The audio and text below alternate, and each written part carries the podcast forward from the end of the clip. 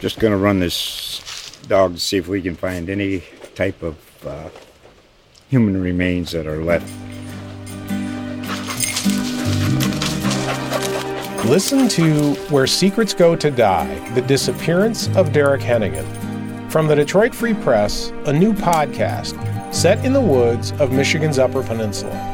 Available on Apple, Spotify, Freep.com, or wherever you get your podcasts.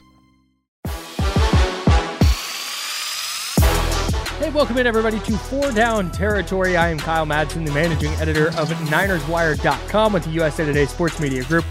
Joining me, as always, Doug Farrar, the managing editor of the Touchdown Wire. Doug, how are we doing, man? What's up? You know, just week eleven. Week eleven is coming up. It's it's flying by, Kyle. I don't know what to do. unbelievable how that happens. It just it sneaks up on you, and then next thing you know, it's gone. So week ten was fascinating. A lot of fun games. An NFL record Yes. for game-winning field goals on the last play of regulation, with I think five, uh, Five. including one up there. I think they were all on the early slate too. It was really weird. Ron, can I? Ron Rivera not going for two at the end of the Seahawks Commanders game really, really got me. That was annoying. Go for the two, man. What are we? What are we doing? Yeah. Anyway, He and Frank Reich should start a support group. just the conservative coaches support group. Yeah. No, And he was supposed to be Riverboat Ron, and like his riverboat sank, and like just pull it up. And just hanging on to a life vest, Ron. I guess. All right. I don't know. let's let's get to first down here. So this is uh, I I love narratives and stories in each season. I know you do too. That's why we do this job. And in 2022, the Minnesota Vikings were one of the stories of the year as kind of the kings of good luck. So they won a record 11 one score games and they lost in each of their three losses by at least 11 points in each game. Yeah. So uh, this made them, you know, regression candidates in 2023, and I think we're seeing that a little bit. This And season, by the way, they're five and zero without Justin Jefferson. Though they're the weirdest team ever. they're so fascinating, and Josh Dobbs is unbelievable. What a what a player! But Yeah. this season, the Steelers are the ones at the tip of the good luck spear. They've been outgained in every single one of their nine games. Outgained in every Outgained. single one of their nine games, but they're somehow six and three. So, is there any fire behind that statistical smoke, or should the Steelers not be taken seriously at all? Kind of the same way we didn't really ever take the Vikings seriously last year. Yeah, they're the only team since in pro football since 1933, uh, per Adam Schefter, when the stats were put in, uh, to be outgained in every game through nine games and have a winning record ever, Insane. ever. Insane. Yeah. So the Steelers, it's not that they should be taken seriously or not, probably not, but this is who the Steelers are. They're not going up or down. This isn't a regression thing. This is a Steelers thing. I put together last week a list of the teams with winning records through pro football history with the worst point differentials for a season. And the Steelers, in three seasons under offensive coordinator Matt Canada, are on that list three times. Oh my god. 2021 Steelers were went 9 7 and 1 with a minus 55 point differential. The 2022 Steelers went 9 and 8 with a minus 38 point differential. And this 6 and 3 Steelers team has a minus 26 point differential. All three winning seasons, all three with negative point differentials, over 100 neg- uh, uh, un- uh, over 100 points behind total in those three seasons. There are currently 13 teams, Kyle, uh, and we're sh- we're shooting this before Monday Night Football, so the Broncos are in there with a point differential of minus 26 or lower. The Steelers are the only one with a winning record. So the Steelers aren't setting themselves up for any kind of regression in 2024. They are simply showing who they are and for whatever the hell reason who they want to be. Uh, far be it for me to tell Mike Tomlin what to do when it comes to football or anything else because he's 10 million times cooler than I'll ever be. But coach, might be time to put uh, a little less pressure on your defense. I'm just saying. I think the my my fascination here is kind of the narrative of it is it's like watch out for the Steelers. Nobody wants to play the Steelers. I heard Shaun O'Hara say that this morning on Good Morning Football. Is The Steelers are, type of, are the type of team that nobody wants to play. And last year it was, hey, the Vikings aren't going to get out of the first round, and nobody ever took them seriously. Right. And I think this comes down to track records of the key players or key people involved. And it's Kirk mm-hmm. Cousins is perennially known as a loser. And Mike Tomlin is known as a perennial winner. And I I mean, rightly so. He's never had a losing record. And I think there's also something to the the the way they've gone about their winning. And the Steelers just kind of have a proven track record of being able to get behind a defense and ride a dominant defense to to wins and and Super Bowls. And then you have the Vikings who have never won a title and everybody's just kind of waiting for the second shoe to drop with with Kirk Cousins. So, I think that's the reason for the difference in in the narratives around each around each team or the difference in the in the discussion around each team. But with the Steelers and taking them seriously this year, I don't think you can take any team seriously that has Kenny Pickett at quarterback. Like he's just not. He's he's not. I I Or Matt, a calling play. Did you see his spray chart from Sunday? it's a Nothing over the nothing over the middle of the field. it's a joke. Nothing. Left, right, boom. It's a joke. It's 2023, and you can't utilize the middle of the field like that's just. I, I don't know how you're not firing that offensive play caller immediately, but uh, it's it's that it's the play calling. It's Kenny Pickett isn't isn't very good at football, and I have I have a hard time right now seeing a guy like Brock Purdy going in and beating one of the top tier quarterbacks in the NFL, and then you go look at the AFC gauntlet that Kenny Pickett and the Steelers might have to go through. I don't Mm. I I don't think you can really take them super seriously as a as a contender, despite their their very strong record. Well, they've just decided to be uh, swamp fighters. They will they will pull you into the muck that they're in and just you know drag your face around and hope you run out of oxygen before they do. There's nothing glamorous about it. It's not particularly interesting to watch. Um, they'll probably have another you know early playoff exit, and we'll be ask, ans- asking the same questions all over again when they go you know ten and seven next year with a negative fifty five point differential and just you know Groundhog Day. There you It's go. This is this is who the Steelers are. All right. This is who they want to be for whatever reason. This, and I know defensive minded coaches, and Tomlin is one, usually prefer their offenses to be conservative and mistake proof. hmm Uh, the Steelers' offense is conservative. It is far from mistake proof, and that's one of your problems right there. They're conservative and also bad.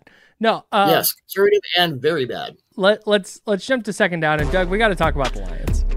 So yes, we do. man, 41-38 over the Chargers on Sunday. Uh, Best game of the weekend and just a just a rocking good time to watch. The Lions are now 7 and 2 after that Yep. victory. They're tied with the Chiefs for the second best record in the NFL behind the 8 and 1 Philadelphia Eagles. And if the regular season ended today, it doesn't, but if it did, uh, they'd be the NFC's number 2 seed behind those very Philadelphia Eagles that I just mentioned. So, uh, last season, Dan Campbell's team was that great story. Plucky underdog Lions who knocked the Packers out of the playoffs, and it's all dog around this mug. And we heard, you know, we, we saw it, we rooted for it, we loved it, and it was a nice story. But I think now it might be time to to take the Lions out of that plucky, spunky underdog role and and put them into the legit Super Bowl contender conversation. What say you? Yeah, uh, the Lions are absolutely as good as any team in the NFL right now, week week to week, game Yeah. to game situations. There are no more disclaimers. It's not like because last year it was well, you'll probably beat them, but boy, it's just gonna suck. Mhm. Yeah. it's going to be the ugliest loss of your season. Uh, but the Lions this year ranked fourth overall in DVOA, um, fifth in offensive DVOA, I believe, ninth in defensive DVOA, eleventh in special teams DVOA. Their offense is built around a top tier offensive line and one of the NFL's best and most multiple run games. We saw that when David Montgomery and Jahmyr Gibbs ran all over the Chargers. I, yes, I know everyone runs all over the Chargers, but it was still impressive. I was going to say it. Uh, Jared Goff is playing the best ball of his career. He's no longer entirely beholden to a scheme, although OC Ben Johnson is dialing up as well as anyone in the league. Their defense can be a bit vulnerable from week to week. I'd like to see a little more match, a little less zone.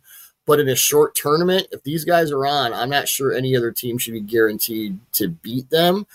And, you know, Dan Campbell is just loose as heck right now. I, I, I believe they went for it on fourth down five times uh, against the Chargers, made four of them. They just they don't care, man. They're they're playing with house money and they know it. The Lions are just good as hell. Like they're just really Yep. good. You talked about this with the Ravens last week. It's really hard to find ways that you can just poke holes in what they've done so far. And I know the, the I think their secondary could be a problem in the playoffs, but other than that, you're right. Yeah, yeah, no doubt. They're they're definitely not perfect. I'm not sure any team in the NFL this year necessarily is. But I don't there's no reason, especially in the NFC right now, because of what I just said, there's not any you know, team that you look at and you go, oh, that team's definitely flawless to pencil them in to the Super Bowl. Right. I don't see a path that I don't like for the Lions where I would go into a game going, okay, well, they can't win this one. If they went into Philly or into San Francisco, if if that winds up being the case, would you be shocked if they went in and won either of those games? I wouldn't. No. So I, I, I, again, we have to see how their defense ultimately holds up. They they still gave up 38 to the Chargers. That's not awesome, but um, man, Ben Johnson is going to be the hottest commodity in the in in the coaching searches this offseason, right? He's the guy who will be able to pick his uh, suitor. Yeah, I thought the this is the situation for me. I, you know, I've got five offers and whatever. The the touchdown pass to right on the third and one Mm-hmm. That little just pop pass over the middle. A, that was a sick throw by Jared Goff.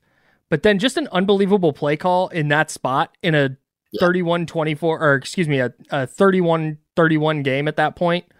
You're getting mid fourth quarter. You got third and one. I think most coaches in the league are trying to get that yard and, and live to play another down. To take a shot at the end zone there was was awesome. The Lions are super fun. They're a legit Super Bowl contender, and I I hope I get to continue talking about them because it feels like every time this year I've been like, yep, that that's a team. That team can play. They lose the next week. So okay, Lions fans, you know where to direct your ire. Uh, yeah, the and I've been pounding this drum all year. Their run game is so, and you know, so good you're in the Bay Area, you know the benefits of a multiple run game. Mm-hmm. Um, as as multiple as any, and their offensive line is so good. Oh my gosh, Penei Sewell was blocking two and three guys and just handling everyone. Like mm-hmm. he, he had one of those. Uh, I took all my vitamins this morning games. Um, so yeah, they they can they can do a shootout as they did with the Chargers. Mm-hmm. If you want to go fourteen to ten and, and do those gutter fights, they're perfectly fine with that too. Yeah, no doubt. All right, third down here. Speaking of last year's Lions, uh, we've talked quite a bit about the 2023 Houston Texans as as that team this season, that kind of plucky underdog. They're going to win some games. They're also going to lose some games like Atlanta and and Carolina, but it's going to be tough. And even if you beat them, it's not going to be an awesome time. But very quietly now, they've won five of their last seven after an 0 2 start and CJ Stroud lock it up. Put the name on on put his name on the offensive player of the year award or offensive rookie of the year award, excuse me. Yeah, we can do that. Now. It's his. Yep, just just mark it down. It's over. But now he kind of looks like an MVP candidate. And when you start mm-hmm. rolling through the numbers and you start rolling through various arguments, it's it's really tough to to just deny that CJ Stroud is at the very least in the mix for this award. So, are the five and four Texans, Doug, the kind of team that could shock the world and go deep into the playoffs one year after a three thirteen and one disaster? Well, between Stroud, DeMeco Ryans, a defense that's pulling it together, and an absolutely horrid AFC South. Boy, I'd say you should look at the Texans as, an, as the object that is closer than it appears in your rearview mirror. Does that mean a Super Bowl worth this season? Probably not, although I wouldn't count them out entirely. But NFL, you'd better get ready for a Texans team over the next few seasons, the likes of which we have not seen before. Uh, this is Monday afternoon. I did some tape work on the Texans, a lot of it today, trying to analyze the overall makeup of the team without Stroud as a primary component. I did as much as I could to take him out of the equation because I wanted to see what else was there. And you can't do that entirely because he's your quarterback. But again, I'm here to tell you this team has talent all over the roster, even if people don't yet know who most of these guys are. Mm-hmm. Running backs Dameon Pierce and Devin Singletary make up a nice one two punch. By the way, Buffalo Bills, who are playing tonight, uh, how come Zach Moss and Devin Singletary are all of a sudden really good now that they're not in Buffalo? Why? I want to ask that question. Uh, the Texans have several receivers who can beat defenses up, especially in the deep passing game. The offensive line has been automatic since Laremy Tunsil came back in week five from a knee injury. Jonathan Greenard might be the NFL's most underrated edge rusher. He has eight sacks. They have two interior defensive linemen in Sheldon Rankins and Maliek Collins. I mean, right now, Will Anderson Jr., the third overall pick in this draft, might be their fourth best pass rusher. And he's having a good year. Yeah, and he is. I'm just saying, it's not. Yeah. A, it's not to degree him. It's every you know Greenard is, and Greenard had eight sacks a couple years ago. He's got eight sacks already. Man, uh, they have all kinds of hidden talent at linebacker and defensive back. This is not a case of a team being pulled out of mediocrity by its quarterback, although we all know how great Stroud is. And Kyle, if you look at the AFC right now, I mean, we talk about yeah, it's stacked, but how many teams can you say are unequivocally better than the Texans over the last month or so? Chiefs and Ravens, yes. Mm-hmm. Bengals, well, Houston just beat them. Dolphins, you look at the splits of success between winning and losing teams, you have to respect the fact that Texans have played a tougher schedule, and it's about to get easier. They close with the Cardinals, Jaguars, Broncos, Jets, Titans, and Colts. DeMeco Ryans and GM Nick Caserio have done an amazing, unheralded job taking a bunch of quote unquote no names, and I'm not calling them that, but that's you know public perception. Turning them into an integrated team capable of championship football right now. I'm not saying that's going to happen every week, and I think next year it's going to be even more ridiculous. But I don't know, man. You, you, you see those teams where they start to the light starts to shine on them, and you're like, uh, we might have something here. And it may be, yes, they're this year's they're this year's last year's Lions, but they mm-hmm. might wind up looking a year ahead. Yeah, I don't want to. I don't want to crown the Texans too early here because they very recently lost to Carolina, and right. like I said earlier, they they lost to a team like Atlanta, who's not necessarily bad, but uh, if you're going to talk about a team that's contending for a championship or whatever, or making a deep playoff run, Atlanta's a team you probably got to beat.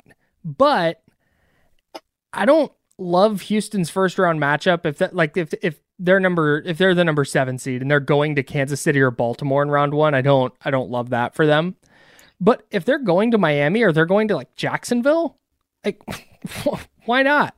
Dem- yeah. DeMeco Ryans in a in a one off against Miami. You think he can't game plan for them? Go look at Niners Dolphins last year. I understand it's mm-hmm. a different version of the of of the Dolphins, especially with De'Von Achane in the mix, but uh, he he shut down a Dolphins offense that that to that point was was rolling through the league. So mm-hmm. I, I, I would love their matchup against either of those teams, and then you know you win one playoff game and you move on to the next one, and and who knows what the matchup looks like. But I think they could win a playoff game for sure. But like go in and make a deep run, I, I I'm not ready to necessarily go that far. And honestly, I'm not ready to pencil them in for a playoff spot either because they did just lose to Carolina. I know it was Thursday night football, but things get things get weird down the stretch of a year. You get into a second half of a rookie quarterback's rookie season. Uh, there's more tape on him. There's more tape on this offense as a whole. It's Bobby Slowik's first time as an offensive coordinator. He's going to have to make adjustments on the fly in season, and maybe they do all those things. And maybe everything works out, and they go 11 and six, and they they go to the playoffs, and they and they and they're they're not maybe not favored in round one, but people like them as the as the sexy upset pick in round one. I, I that's definitely on the table, but I'm going to stop short of saying they're going to make a deep playoff run in, in 2023 at least, but it's definitely coming. I'm, I'm saying it's possible. And the thing, now you bring Stroud back into the equation, the way he's played lately. Yeah. I mean, it, he's so freaking good, dude. It's not out of the realm of possibility to have that Joe Flacco 2012 postseason mm. where he throws 12 touchdowns and no interceptions, yeah. and all of a sudden he's holding the trophy, and you're like, what? Yeah. What happened? What? what I'm just saying, he's that good. He's a top five quarterback in the NFL right now. I, Man. I will brook no. Man, he's that good. It's it's so nuts, and I think I said this on on this show last week, but how he just took that Georgia game at Ohio State and has just translated it to the NFL. Yeah. Although I said on the X's and O's of the Greg Cosell last week, if you were not convinced that he could do that before the Georgia game, I maintain that all you watched was the Georgia game. He did a lot of stuff outside the pocket last year, sure, too, but yeah, the point is solid. All right, fourth down. Got to close it like we always do, Doug. Worst of the week. It's not officiating. Although the backward pass thing in uh, Packers Steelers was How do you, really dude? They, and then Gene Steratore like tweeting for 25 minutes trying to explain it. Nope. It's like nope. No. That was a backwards pass, dog. They've done that multiple times this year where there's been a yeah. clear backward pass not called. Anyways, it's not about officiating. You go Yeah. what did Einstein once say? If you have to explain something to that degree, you really don't understand it. Sure. So uh, I'm I'm actually going to your backyard for this one. Pretty much everything about 49ers quarterback Ambry Thomas's fumble recovery touchdown that wasn't against the Jaguars that was eventually taken off the board. Not that it mattered in the end, as San Francisco completely demolished the Jaguars 34 to three on Sunday. But this play made no sense in about five different directions. You know what I'm talking about. Five three yep. nine left in the third quarter. Ambry Thomas strips the ball from uh, Jaguars receiver Christian Kirk, and he seems to return the fumble 92 yards for a very impressive touchdown. Sure. Now let's start with the fact that there were four Jaguars players: Kirk, running back Travis Etienne, tackle Walker Little, and center Luke Fortner within two yards of Thomas when he was down, and not a single one of them touched him down. none of those guys are going to like film day today. Insane. Uh, Thomas got up and started running. Problem was, two 49ers rookies, D. Williams and Ji'Ayir Brown, decided to celebrate on the field while Thomas was still running. As far as I know, you can't have 13 defensive players on the field at any one time. Hmm. So there was that touchdown out the window. When you look at the all 22, which I did this morning, look, there were like five extra 49ers on the field at once. I think Kyle Shanahan admitted that he was on the field at one point because he, He thought the play was over. Way out there. And I know that defensive coordinator Steve Wilks moved from the booth to the sideline last week to impart more of his wisdom to what was a struggling defense. So there's your Alanis Morissette level ironic moment in the NFL last week.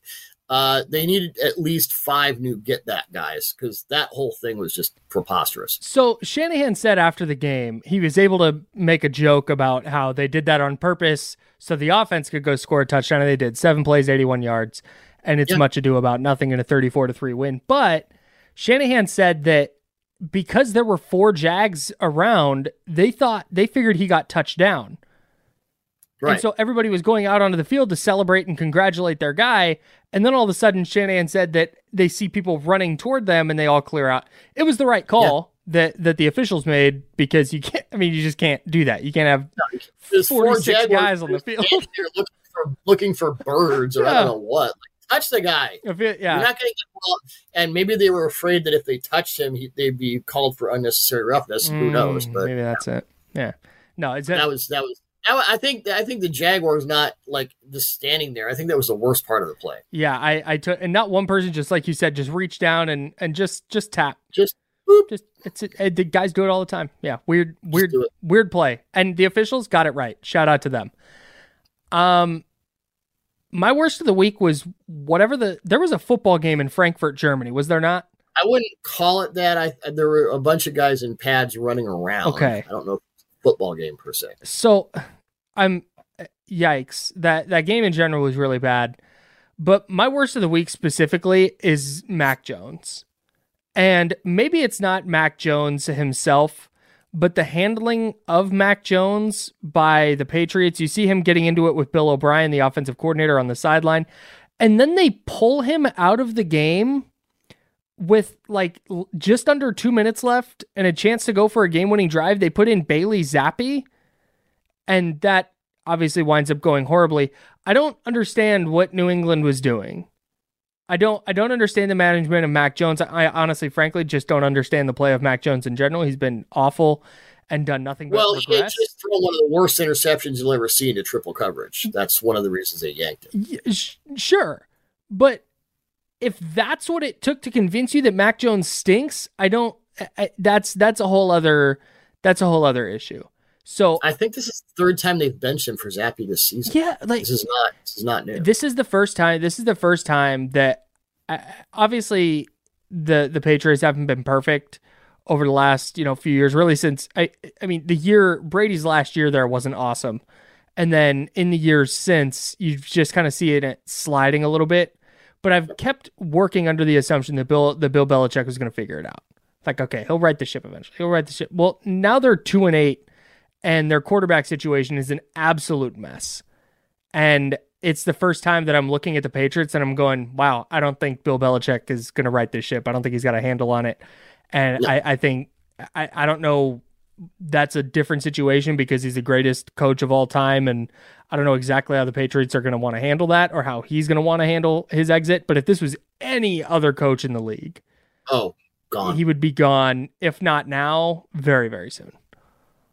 Well, the worst, I mean, and this made worst of the week was Zappe's fake spike interception. Yeah, like it was Dan Marino in 1994, which I, I mean, yeah. Uh, so that was bad too. I, I, you know, they're they're throwing stuff at the wall. They were throwing stuff at the wall, and they made Matt Patricia and Joe Judge Yeah. the uh, co OCs last year.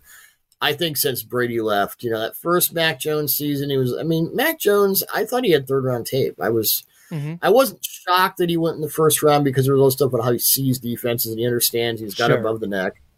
But um, I found it like hysterical when people thought, oh, Kyle Shanahan's going to take him. Like, have you ever watched the 49ers offense with Kyle Shanahan or the Falcons offense with Shanahan or the Browns offense or the Redskins or the, when it was the Redskins offense?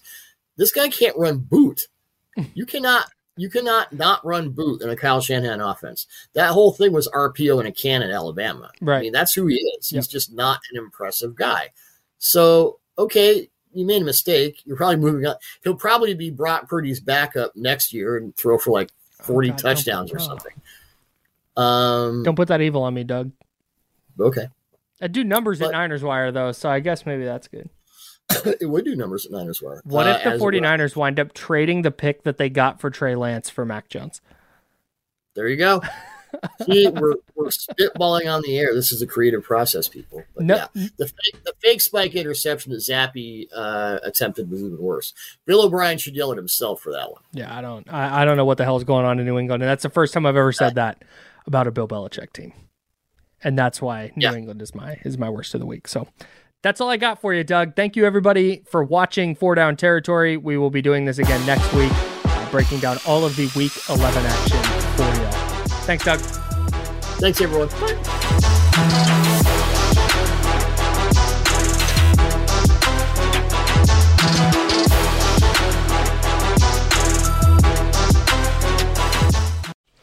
Just gonna run this dog to see if we can find any type of uh, human remains that are left. Listen to Where Secrets Go to Die The Disappearance of Derek Hennigan. From the Detroit Free Press, a new podcast set in the woods of Michigan's Upper Peninsula.